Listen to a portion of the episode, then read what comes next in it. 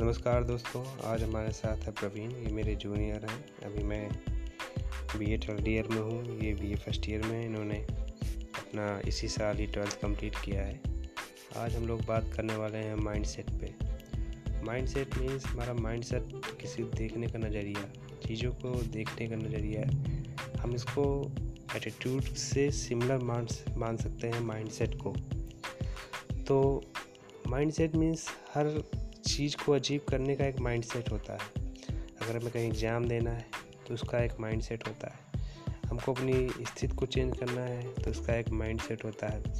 हम अपने comfort zone में हैं कंफर्ट जोन से हमें कुछ अचीव करना है। उस कंफर्ट जोन को छोड़ना है तो भी एक माइंड सेट की ज़रूरत है, उस कंफर्ट जोन को छोड़ने के लिए। तो मेरे साथ बात करने के लिए प्रवीण है। मैं इसके व्यूज़ जानना चाहूँगा कि ये क्या सोचते हैं माइंड सेट के बारे में।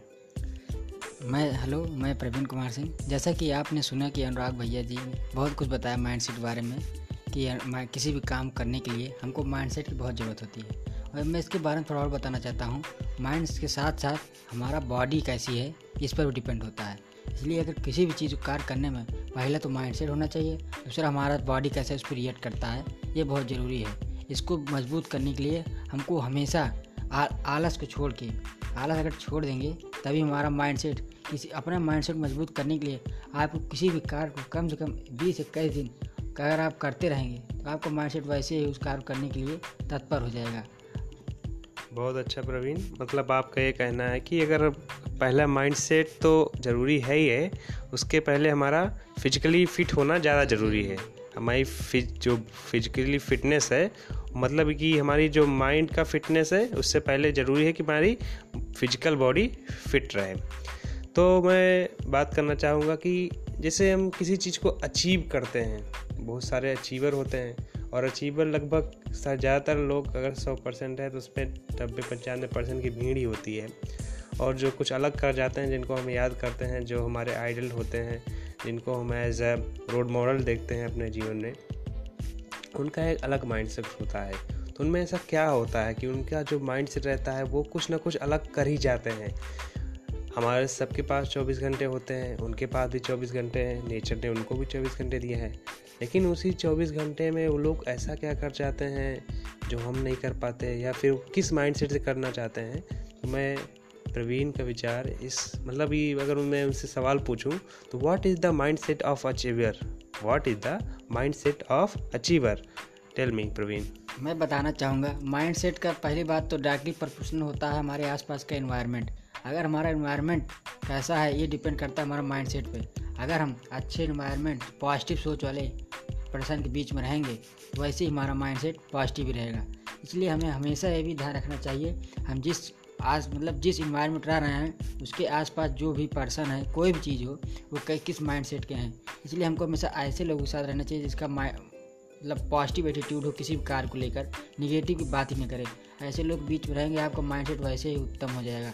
और माइंडसेट को अच्छा बनाने के लिए हमें अच्छी अच्छी चीज़ देखनी पड़ेगी और ये हमें डिपेंड करना है हम क्या देखेंगे। इसलिए हमेशा कोई भी चीज़ करना हो माइंडसेट सबसे ज़रूरी होता है। इसलिए माइंडसेट अपना जितना ही उत्तम रखेंगे, उतना ही आपको किसी भी चीज़ को अचीव करने में आसानी होगी।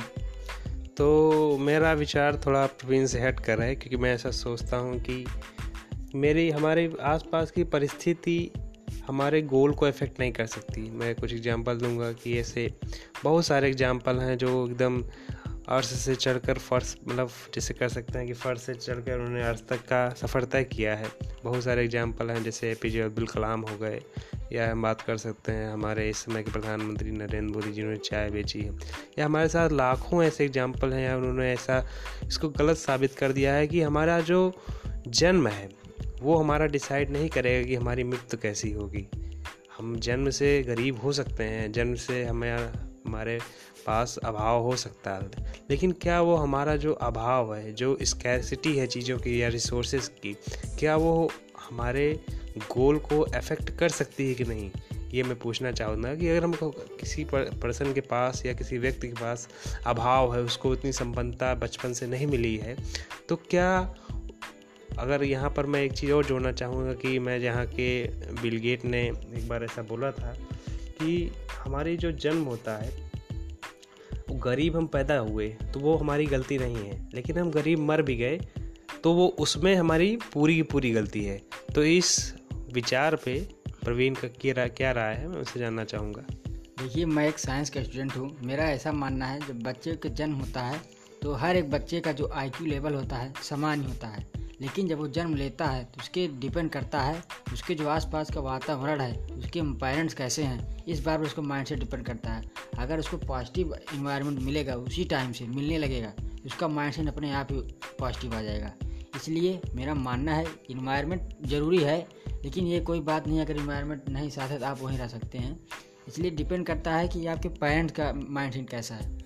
जब आप पैदा होते हैं, उसी वक्त से आपका माइंड सेट कैसा होगा, ये इन्वायरमेंट डिसाइड करता है। कि जैसे जैसे आप बड़े होते हैं, फिर आप का माइंड सेट इतना पॉजिटिव हो जाता है कि आपको इन्वायरमेंट कोई इफ़ेक्ट नहीं पड़ता। है लेकिन शुरुआती दौर पर इन्वायरमेंट का इफ़ेक्ट पड़ता है, लेकिन थोड़ा कुछ साल के बाद, जैसे दस ग्यारह साल बाद, मेरा मानना है कि उसमें इन्वायरमेंट को उतना फ़र्क नहीं पड़ता है। लेकिन अगर आप पॉजिटिव माइंड सेट से, शुरुआत से अगर रह रहे हो तब। तो मतलब आपका ये कहना है कि जब हम मेच्योर नहीं हुए होते, जब हमारे पास अपनी जो दृढ़ता होती है डिटर्मिनेशन होता है, आगे की ज़िंदगी हम किस तरह बिताना चाहते हैं, वो हमारा अगर इतना क्लियर नहीं होता तब हमारा डिस्ट्रैक्शन हो सकता है। लोग हमें प्रभावित चीज़ें में प्रभावित कर सकती हैं। लेकिन अगर हमारा जो गोल है वो दृढ़ है किस तरह हम जीवन जीना चाहते हैं किस तरह की लाइफ हमने अपने लिए देखी है या फिर किस तरह हमने इमेजिन किया है कि हमारा फ्यूचर कैसा होगा जितना वो दृढ़ होगा चीज़ें उतनी ही हमें कम इफ़ेक्ट करेंगी। क्या आपका भी यही कहना है? जी वही मैं कह रहा हूँ। तो शुरुआती दौर में लेकिन ज़रूरत पड़ती है, जैसे जब आपका जन्म होता है तो अगर उस समय आपको माइंड सेट अगर आस पास इन्वायरमेंट निगेटिव मिल जाएगा, आप उसमें ढलते चले जाएँगे कि अगर उसी वक्त आपको पॉजिटिव मिल जाएगा माइंड सेट तो आने आने वाले लाइफ में उतनी प्रॉब्लम नहीं होगी। तो प्रवीण, मैं आपसे जानना चाहूँगा कि अभी आप फ़र्स्ट ईयर में आए हैं, यहाँ पर बी एस कर रहे हैं बीजर का डिपार्टमेंट है। तो आप एक इंसान में आपके मित्र भी होंगे, आप उनको देखते होंगे और उनके बारे में कुछ जज भी करते होंगे कि वो जीवन में कहाँ जाने वाले हैं। तो आप क्या क्या देखते हैं पूरे एक स्टूडेंट के अंदर या इंसान के अंदर जो जिस वजह से आप डिसाइड करते हैं कि वो आगे कहाँ जाने वाला है आप? मतलब उसके गुण से मतलब कौन कौन से गुण आप देखते हैं? Which factors are decide where he is going और सी इज़ गोइंग सबसे पहले मैं किसी भी फ्रेंड से मिलता हूँ, मैं सबसे पहले उसको माइंड सेट देखता हूँ। मैं नहीं सोचता हूँ कि वो पढ़ाई में भी आगे जाए। मैं सोचता हूँ जिस फ़ील्ड में जाए, उस बारे में उसको बहुत आगे तक सोच रखे। मतलब ये नहीं कि मैं यही छोटे छोटे नौकरी पा के खुश रहूँ। मैं ऐसे दोस्त चाहता हूँ जिसका माइंड बहुत दूर तक सोचने की हो। चाहे जिस फ़ील्ड में राजनीति से लेके खेल से लेके पढ़ाई तक लेके किसी फ़ील्ड में हो, जो भी काम करे, उसका माइंड इतना मतलब उत्तम होना चाहिए। छोटे मोटे चीज़ नहीं होना चाहिए। मतलब माइंड उसका हर फ़ील्ड में। ये नहीं कि आज कल हो जाए बस वही नौकरी पा जाएँगे। मतलब कि आप ये कहना चाहते हैं वो नैरो माइंडेड ना हो। हम्म, मतलब वो ओपन माइंडेड हो। हर चीज़ को वो एक अलग नज़रिए से देखे कि मतलब किसी एक चीज़ में उलझ कर ना रह जाए।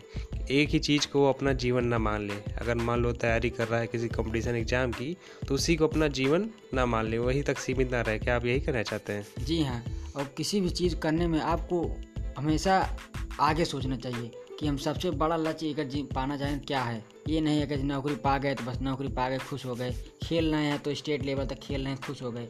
हमेशा जितना ज़्यादा हो सकता है उतना ही आगे बढ़ने का प्रयास करना चाहिए। ऐसे मैं दोस्तों को माइंड बनाता हूँ जिसका माइंड सेट बहुत पॉजिटिव हो। और ये नहीं मानता मैं किसी भी रिलेशन से हो पुअर हूँ अमीर हूँ ये सब मैं नहीं देखता। मतलब कि उनका बैकग्राउंड मैटर नहीं करता कि वो किस बैकग्राउंड से आ रहा है। माइंड सेट सही होना चाहिए। उसका माइंड सेट सही होना चाहिए। तो मतलब आप यही कहना चाहते हैं कि हमें अपनी परिस्थिति से अभी जहाँ पर भी हैं उसको लेकर हैरान नहीं होना चाहिए और आगे के लेके हमें पॉजिटिव और सक्रिय रहना चाहिए। यही कहना चाहते हैं। जी हाँ। चलिए आप इस बात को हम यहीं पर ख़त्म करते हैं। प्रवीण का धन्यवाद करते हैं इनको शुभकामनाएँ देते हैं आगे के जीवन के लिए। और मैं खुद को भी शुभकामनाएँ देता हूँ और आशा करता हूँ हम दोनों का फ्यूचर आने वाला जीवन अच्छा ही होगा। धन्यवाद। नमस्कार।